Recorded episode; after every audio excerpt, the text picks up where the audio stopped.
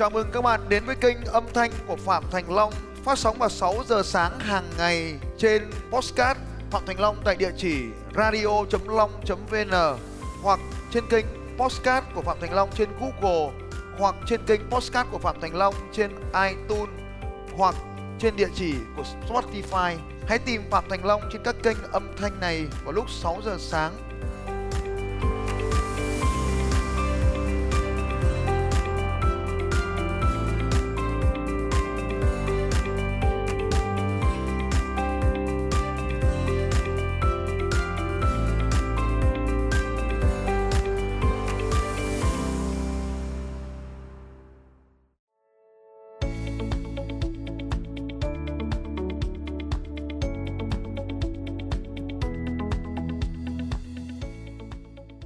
Em muốn làm sao một tháng thu nhập được 1 triệu đô như thầy.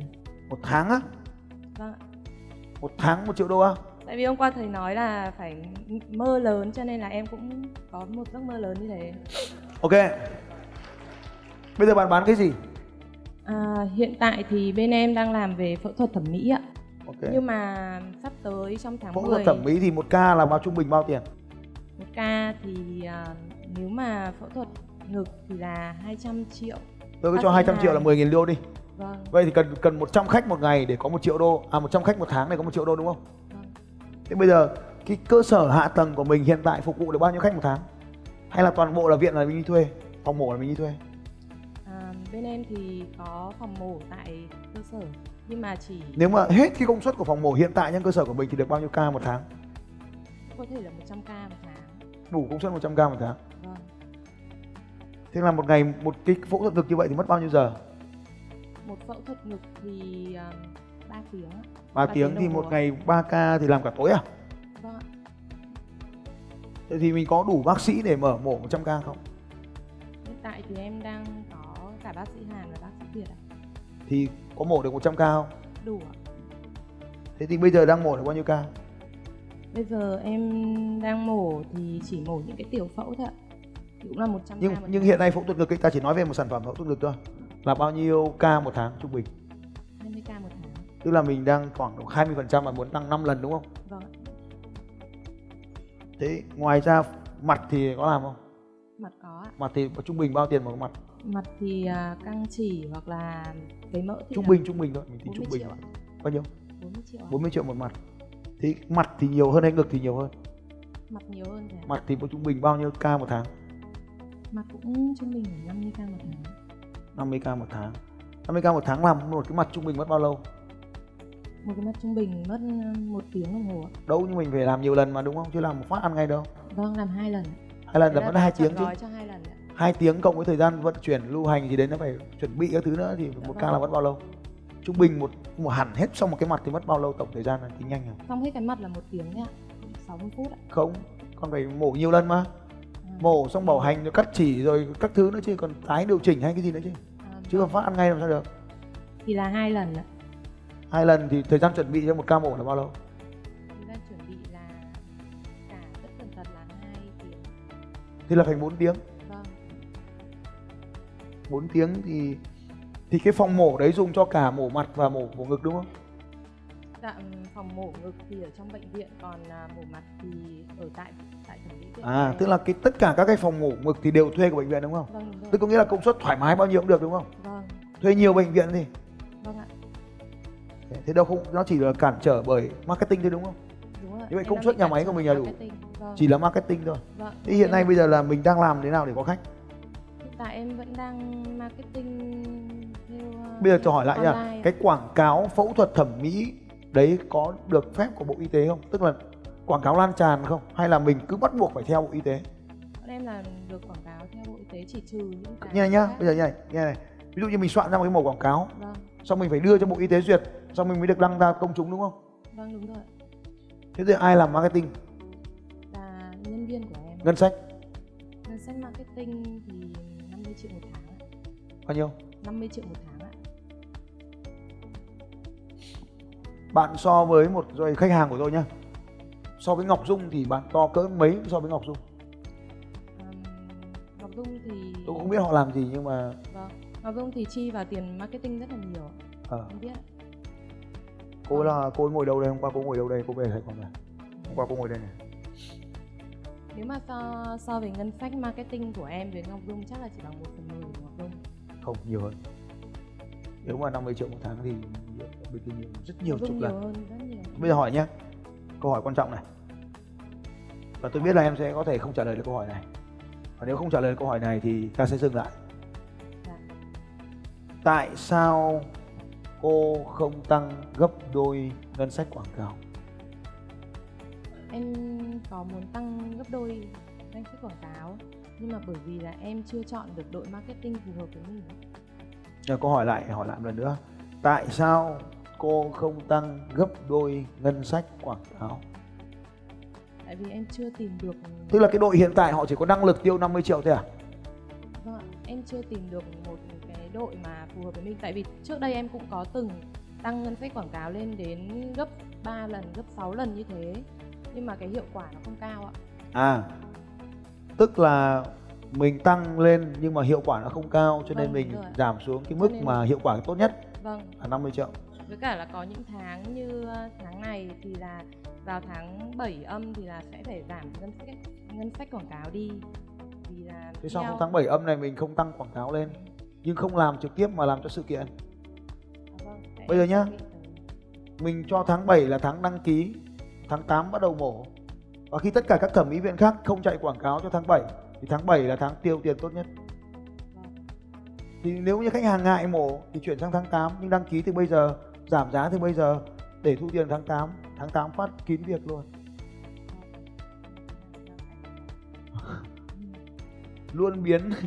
luôn biến những khó khăn thành lợi thế. 50 triệu và dừng lại ở đấy, đã từng tăng lên 300 triệu sau đó không hiệu quả thì quay trở về đúng không? Vâng, đúng rồi ạ. Tháng 7 dừng lại là bởi vì nó là tháng ngâu cho nên ta dừng lại. Vâng ạ. Rồi, đấy, như vậy là hai cái việc rồi. Thế thì bây giờ tiếp theo là kênh, hiện nay mình đang quảng cáo tiếp cận trên những kênh nào?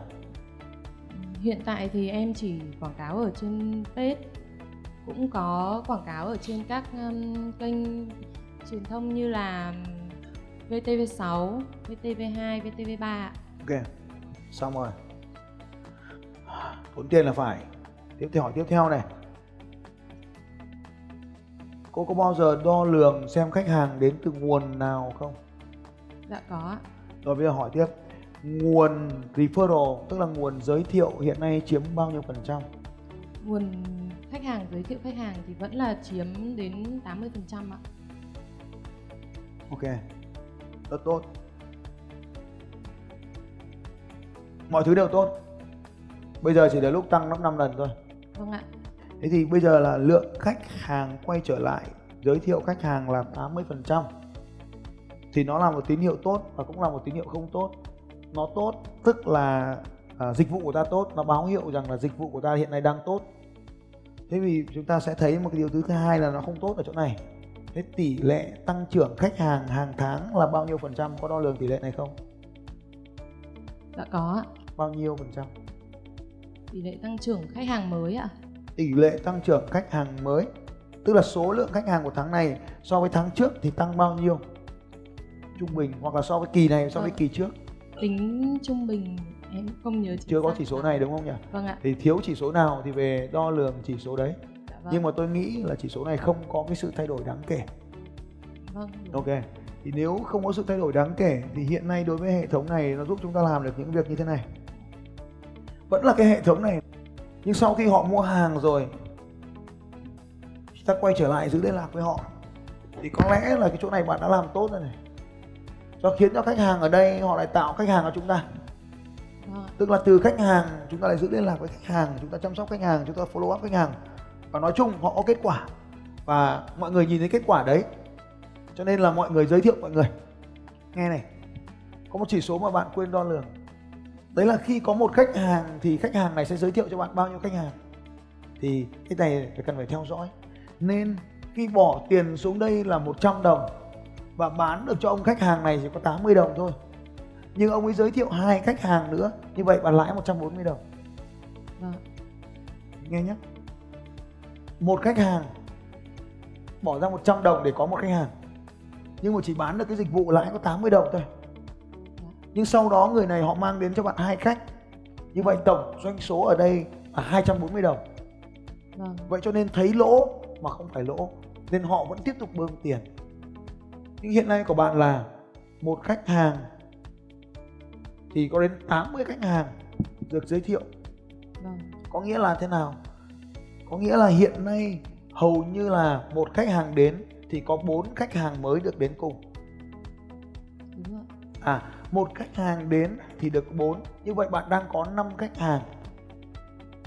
Với con số hiện tại nha, là 80%, tôi không biết là chính xác hay không, ta tạm lấy con số đó. Vâng. Tức là cái số lượng khách hàng được giới thiệu bằng 4 lần số lượng khách hàng mới. Vâng.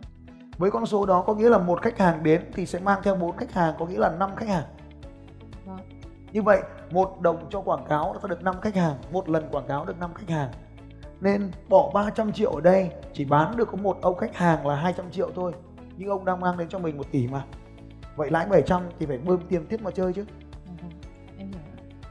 Có nghĩa là vẫn tiếp tục. Mình phải đo lường con số là 1 đồng cho quảng cáo thì mang về bao nhiêu đồng lợi nhuận ở tầng cuối, bao gồm cái cả cái phần mà referral, phần giới thiệu khách hàng quay vòng cho mình ấy. Đó. Thì ta mới tính được ra thực sự tiền quảng cáo có hiệu quả hay không. Như vậy ví dụ thế này, 1 năm tôi bỏ tiền ra quảng cáo thì cuối năm tôi thu về. Đấy là cách đơn giản, đo lường đơn giản nhất là bao nhiêu tiền. Như vậy thì nó mới chính xác. Còn nếu chỉ đo lường trong vòng 1 tuần hay 1 tháng thì có thể là không còn chính xác nữa. Vâng, em hiểu thế ạ. Đó là điều đầu tiên. Tuy nhiên thì sớm hay muộn cách này cũng sẽ chết. Tức là bây giờ 1 đồng ăn 5 mà vẫn còn ngon. Nhưng một thời gian, bây giờ mình đang có lợi thế là khách hàng quay trở lại rất tốt. Vâng. Nhưng bây giờ nếu như mình làm thêm một cái công việc ở đây nữa là mình xây dựng cả một cái hệ thống này. Tôi lấy ví dụ như một cái bài báo mà chỉ một bài báo này thôi, ông bác sĩ kiếm được 10 tỷ. Mẹ 9x chồng chán. Mẹ 9x đập đi chồng chán. Và nếu cái bài báo này đây là khoảng chuỗi 3 bài báo. 3 bài báo này thì mình đầu tư cho nhà báo cho khoảng độ 20 triệu, 15 triệu đi. Dạ. Thì nó phải đúng kênh. Quan trọng nhất là phải đúng kênh. Bây giờ mình VTV bây giờ hiểu chỗ này chưa? Tức là sai channel, sai kênh. Biết chỗ rồi đấy, được chưa? Dạ. Mang nguyên cái bài báo đó, cái video của VTV đó phát lại trên mấy cái kênh mà phụ nữ họ hay đọc xong. Tại vì khi mình phát trên VTV thì mình có cái logo ấy. Người ta cứ thấy VTV là người ta uy tín. Thế là trong quan điểm của dân chúng Việt Nam là VTV là nhà nước. Nhà nước nói là đúng. Vâng. Thì ta phát sóng trên VTV rồi, VTV nào cũng được, V6 cũng được, V nào cũng được, V6, V16 hay V gì không quan trọng. Lấy cái video phát ngược lại trên này và làm thử 3 bài, đầu tư khoảng 3 bài mất khoảng 15 triệu. Dạ vâng. Trên mấy cái báo lá cải này. Vâng ạ. Đừng làm trên báo chính thống, lá cải nó mới hay. Lá cải chị em hay đọc, rảnh. Dạ. Và sau đó thì cho sâu hình before and after, kể câu chuyện chứ đừng có kể thẩm mỹ viện nhà mình. Vâng ạ. Nhá, nghe này, câu chuyện này rất là quan trọng. Đây là nghệ thuật kể chuyện. Và khi kể chuyện thì người ta quan tâm. Bây giờ mình giới thiệu cái thẩm mỹ viện thì ít người quan tâm lắm. Vâng. Người ta lại ui rồi ôi, lại trôi sông như mà. Lại giống bác sĩ Tường mà. Thế thì nó sẽ dẫn đến một cái câu chuyện là mình sẽ bị đánh đồng cùng với những thứ trong quá khứ. Vậy thì bây giờ mình muốn làm tốt ấy thì mình kể chuyện. Và tự nhiên người ta dùng cái cô này, người ta dựng thành một câu chuyện. Nhưng mà nó cứ dựng chuyện này, dựng kể. Nhưng mà đọc cái tít là mẹ 9x chồng chán. Thế thì tự nhiên rất nhiều cô 9x ở đây cũng sợ chồng chán. Và cái chồng chán là một nỗi đau của thị trường. Và 9x tức là họ bắt đầu chuyển sang cái tuổi băm thì nỗi sợ rất lớn. Và phần lớn khách hàng của bạn đang ở tuổi băm đúng không? Chuẩn bị sang tuổi băm đúng không? Đúng ạ. Đó, cho nên là người ta dùng cái từ 9x. 5 năm nữa thì mình lại nói rằng là tuổi 2000 hay cái gì đấy. Tức là bây giờ mình tác động đến tuổi 8, 7x là chắc là các bà 7x đi phẫu thuật thì sẽ ít. Cái tỷ lệ này thành công không cao. Nên người ta dùng cái từ là 9x. Nên người ta tác động 9x là 9x mà còn làm thì tại sao 7x lại không làm? Và thế là một cái bài, một mục tiêu chúng nó rất nhiều thích. Cho nên cái giật tít đấy là một nghệ thuật quảng cáo. 9x là thị trường mục tiêu, mẹ là thị trường mục tiêu. Chứ phụ nữ mà chưa sinh thì ai người ta dám làm, đúng không? Đúng rồi. À, như vậy mẹ 9X được gọi là xác định thị trường mục tiêu, chân dung khách hàng mục tiêu. Và chồng chán, sợ chồng chán chính là nỗi đau. Đập đi làm lại chính là giải pháp. Như vậy chỉ trong một câu tiêu đề, nó xác định được thị trường mục tiêu, xác định được nỗi đau của thị trường và xác định được cả giải pháp. Vâng ạ, em hiểu rồi.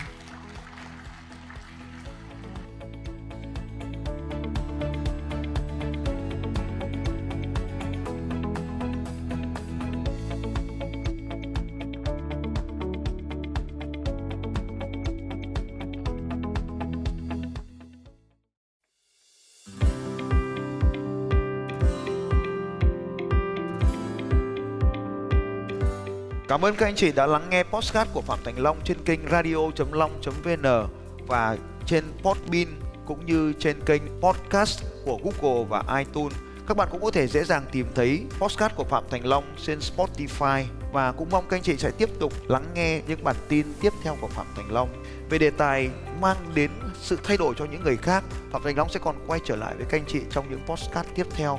Nếu hôm nay các anh chị có bất kỳ câu hỏi nào, hãy đặt câu hỏi cho Phạm Thành Long bằng việc comment ở dưới podcast này. Hẹn gặp lại các anh chị vào sáng ngày mai lúc 6 giờ sáng.